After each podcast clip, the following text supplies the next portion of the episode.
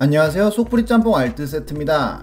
장사를 하다 보면 다른 가게가 더 장사가 잘 되는 것처럼 보이고 이를 따라서 하고 싶은 충동이 생길 수도 있을 텐데요. 실제로 정말 많은 제품들이 미투라는 이름으로 엄청나게 따라하고 있습니다.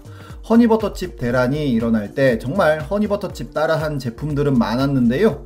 포카칩 스위치즈 맛, 꿀 먹은 감자, 수미칩, 허니머스타드, 허니통통, 돌풍감자, 오감자 허니밀크, 달콤버터 왕감자, 맥도날드 허니버터 맛 seasoning 등 꿀바른 감자칩들이 한동안 난리 난리가 났었지만 지금은 나오고 있는지도 모르겠고 허니버터 시트마스크, 허니크림, 치즈라떼, 허니버터 쥐치포, 허니버터팩, 허니버터 아몬드 등 아예 다른 제품들도 나왔었고 허니버터 아몬드는 실제로 정말 맛있어서 지금은 전지현의 광고가 나오고 있기도 합니다. 그리고 역시 중국에도 짝퉁이 나왔었는데요. 게다가 우리나라 허니버터칩 전에 일본에서는 카루비에 해피니스 버터 포테이토 칩을 한정판으로 팔았었고 해태에서 기술 제휴를 통해 만든 것이기도 합니다. 이번엔 이렇게 남의 것 따라서 만들다가 딱 걸린 제품들을 모아봤습니다. 그럼 한번 볼까요? 허니 버터칩처럼 me too 제품들은 언제나 있었고 지금도 나오고 있는데요. 한창 꼬꼬면이 출시되어 품귀 현상이 벌어진 적이 있었는데 나가사키 짬뽕과 기스면 같은 하얀 국물 열풍이 불었었고 수나리가 대박이 칠 때 정말 컬러 입힌 과일주가 주구장창 나왔었고 실제로도 어마어마하게 팔리다가 어느 순간 쏙 들어가기도 했습니다. 불닭 볶음면이 엄청난 히트를 치자 불낙 볶음면이 나오게 됐고 볼케이노 꼬꼬 볶음면이 나오기도 했는데요.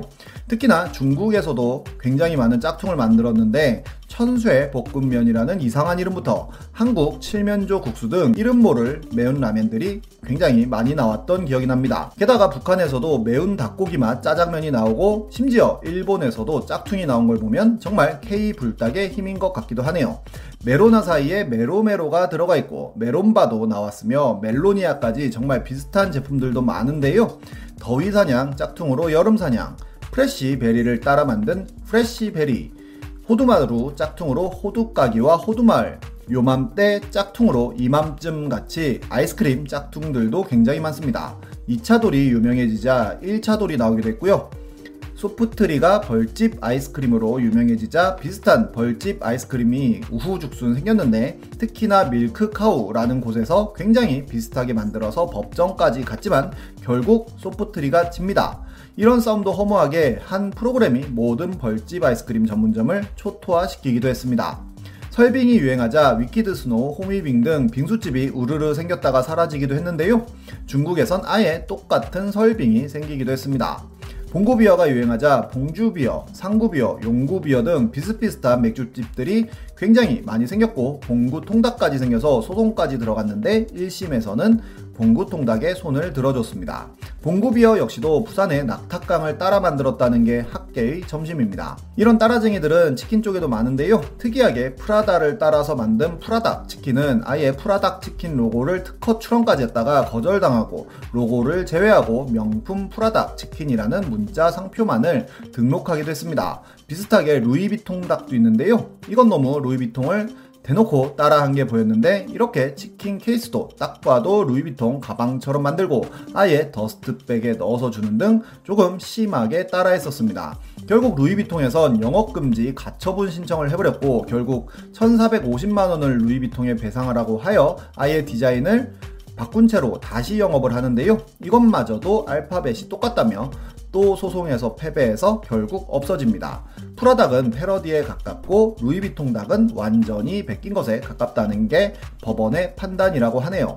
요즘 동네마다 다 있는 백다방 역시도 처음엔 원조벅스라는 이름으로 영업했다가 결국 이름과 로고를 바꾸기도 했는데요. 오히려 파키스탄에 사는 사타박시라는 아저씨는 이렇게 스타벅스와 굉장히 비슷한 로고로 커피집을 차려서 스벅에서 소송을 걸었지만 본인의 얼굴에 본인의 이름을 건 커피숍이라며 사타박시 아저씨가 승소했다고도 합니다. 정말 옛날에는 이런 식의 짝퉁 간판 정말 많았던 걸로 기억하는데요. 이때의 우리나라 짝퉁 스피릿을 지금의 중국이 그대로 따라하고 있는 것도 같네요. 다음은 광주의 한 케이크 가게입니다. 올해 초에 우때에는 엄마가 분당에서 수제 케이크 카페를 하셔 라는 문구로 시작되는 글이 올라오는데요. 그런데 일하던 직원이 엄마가 10년간 연구해서 발전시켜온 케이크를 똑같이 베껴가서 가게를 차렸다고 씁니다. 어머니는 10년 전 급격히 가게 상황이 안 좋아지자 케이크 장사를 시작했다고 하는데요.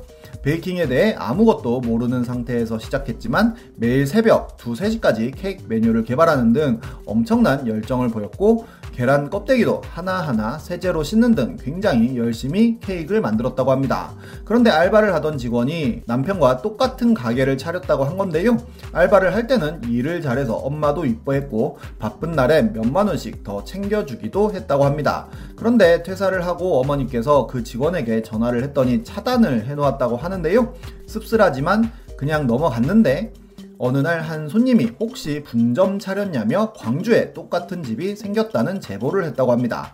사진이 정말 똑같았다고 하는데요. 어머니의 카페에서 하는 케이크의 메뉴와 음료까지 전부 다 그대로 복붙하고 엄마가 만들어주는 케이크라는 슬로건까지 완벽하게 똑같이 만들었다고 한 것입니다. 꽃과 편백나무 등 인테리어까지 베꼈다고 하는데요. 지금의 그 가게의 리뷰에는 좋은 말만 쓰여 있다며 너무 허무하다는 글이었습니다. 인스타에 항의를 하여도 근무하면서 늘 보던 메뉴 나름대로의 레시피 대로 연습해서 만든 걸 왜 문제 삼으시는지 모르겠다는 글만 올라왔고 이 글은 널리 퍼졌고 해당 가게의 리뷰에 가서 사람들은 리뷰 테러를 시작합니다.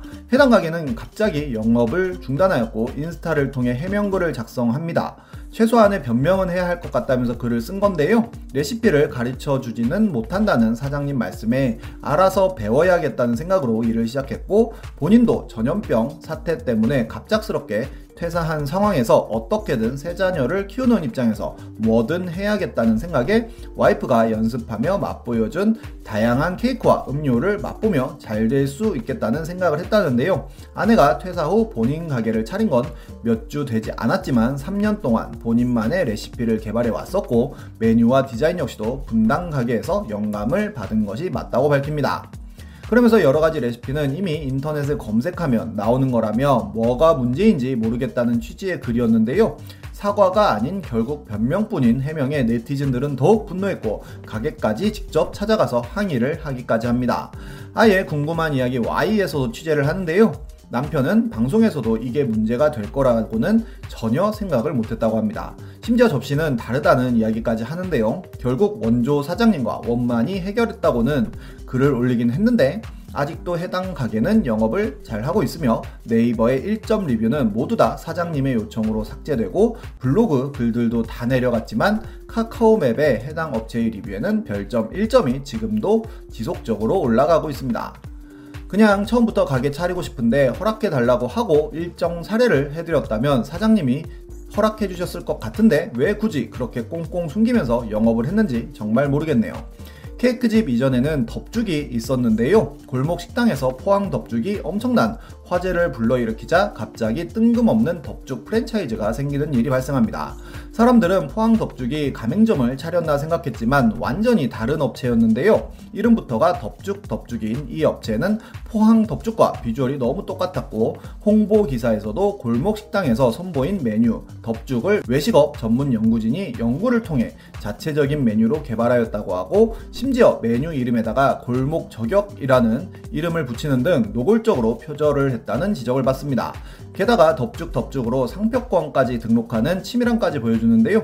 원조 덮죽집 사장님은 인스타를 통해 제발 수개월간의 고민을 뺏어가지 말아달라는 장문의 글을 남기기도 했고 이에 대한 논란이 커지고 백종원까지도 이를 해결하겠다고 나서자 프랜차이즈 대표가 직접 포항까지 내려가 무릎을 꿇고 사과까지 했지만 해당 업체는 골목 저격 시소 덮죽을 소고기 시금치 덮죽으로 바꾸는 등의 메뉴명만 변경하였고 이에 대해 더 욕을 먹고 배민과 네이버 지도에서도 삭제되자 아예 사과문과 함께 덮죽덮죽 프랜차이즈를 철수합니다.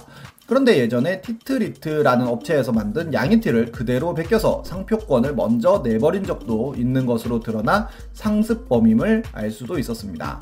SBS 방송을 타고 백종원이 도와주지 않았다면 이렇게 프랜차이즈 철수를 했을지 모르겠네요. 알게 모르게 이런 표절 제품들이 정말 큰 돈을 벌고 있는 것 같기도 한데요. 법적으로는 문제가 안 될지 모르겠지만 고객한테는 문제가 되어야 하는 것 같습니다. 지금까지 속풀이 짬뽕 알뜰 세트였습니다.